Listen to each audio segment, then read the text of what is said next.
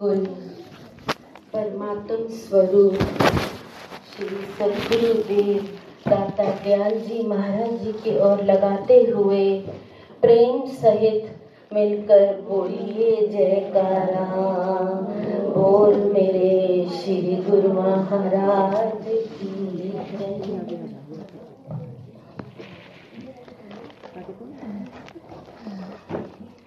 कल का दिन हमारे लिए सौभाग्यशाली दिन था। मानो जैसे किस्मत चमक उठी हो। दो सौ चौरासी दिन बाद नूर का चश्मा बह उठा। आनंद की लहरें बह उठी। हम तरस रहे थे कि कब इन दर्शन की घड़ियाँ मिलेंगी और कब हम इस आनंद के सागर में डूब जाएँगे। लोग भक्त तार, तारने की इच्छा रखता है और हम इस आनंद के सागर में डूब जाने की इच्छा रखते हैं।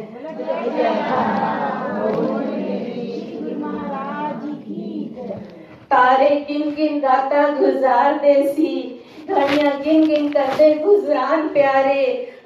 आत्मा दर्शन वास्ते तड़फ रही सी जिउ नीर बिन मछली वीरान प्यारे।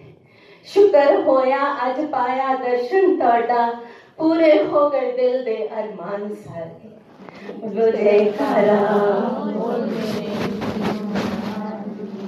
ये घड़ियाँ वाकई बहुत नसीब वाली हैं। जैसा वक्त है, उस घड़ियों में सोच भी नहीं सकते थे कि हमें श्री सतगुरु देव महाराज जी दर्शन देंगे।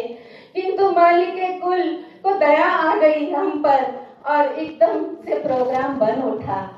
एक दिन गुरु महाराज जी के संदेशे से पहले सारे यहाँ याद करके बहुत ही अश्रु बहा रहे थे और अगले ही दिन संदेशा आ गया कि मालिक कुल यहाँ दर्शन देने हमें पधार रहे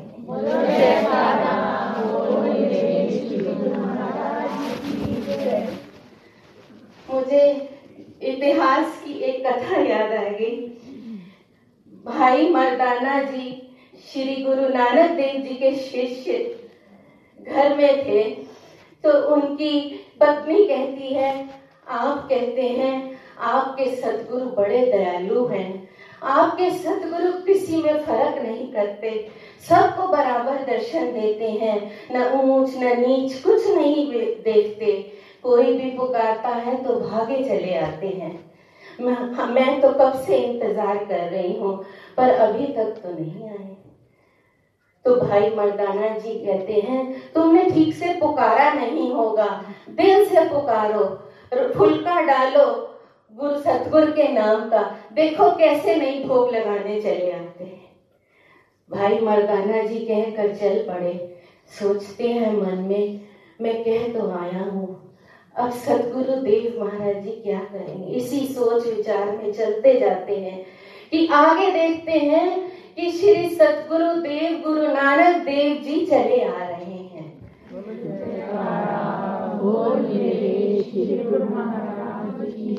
भाई मर्दाना जी बेनती करते हैं आप इस तरफ़ सतगुरु देव जी तो फरमाते हैं मर्दाना मर्दान्या बड़ी भूख लगी है।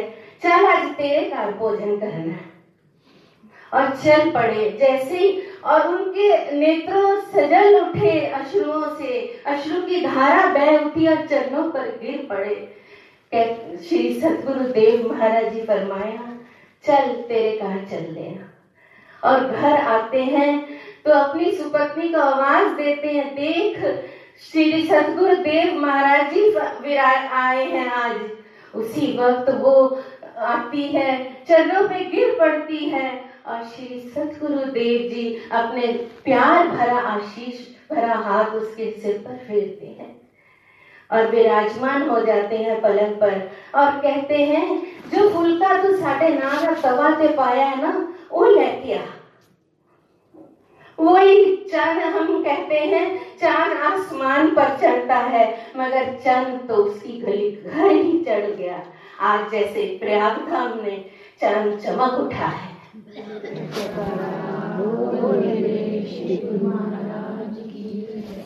ठंडी ठंडी हवा रहमतों की चली, बन के मौजे करम सतगुरु आ गए। दोनों आलम की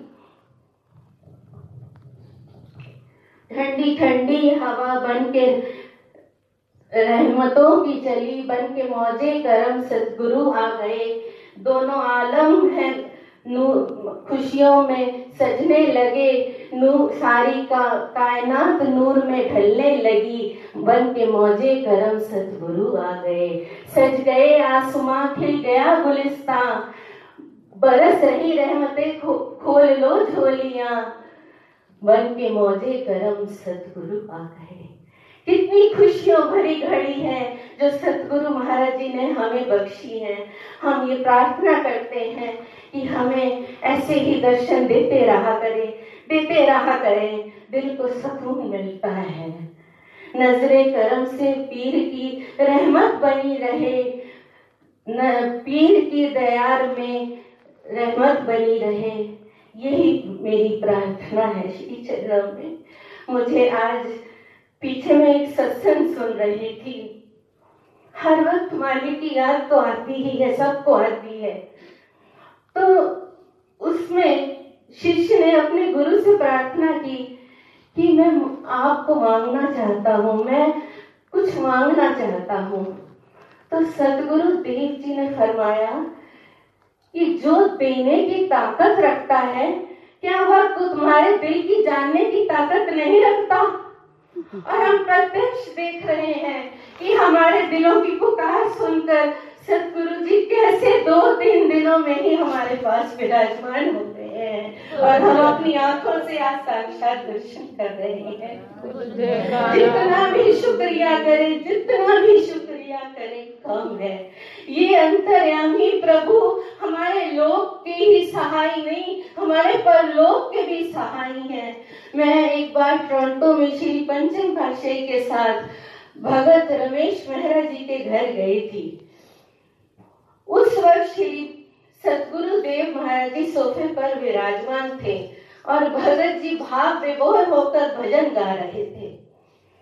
जब भजन उनका ना कई बार घर बदली हुआ था, और उस वक्त भी उस गली में सारे घर जल गए थे, केवल उनका ही घर बच गया मालिक की कृपा से। जबकि लकड़ी के मकान होते हैं, पर मालिक की कृपा देखिए, कैसे अपनी शिष्य की रक्षा करते हैं। तो वो भाव विभोर होकर भजन गा रहा था।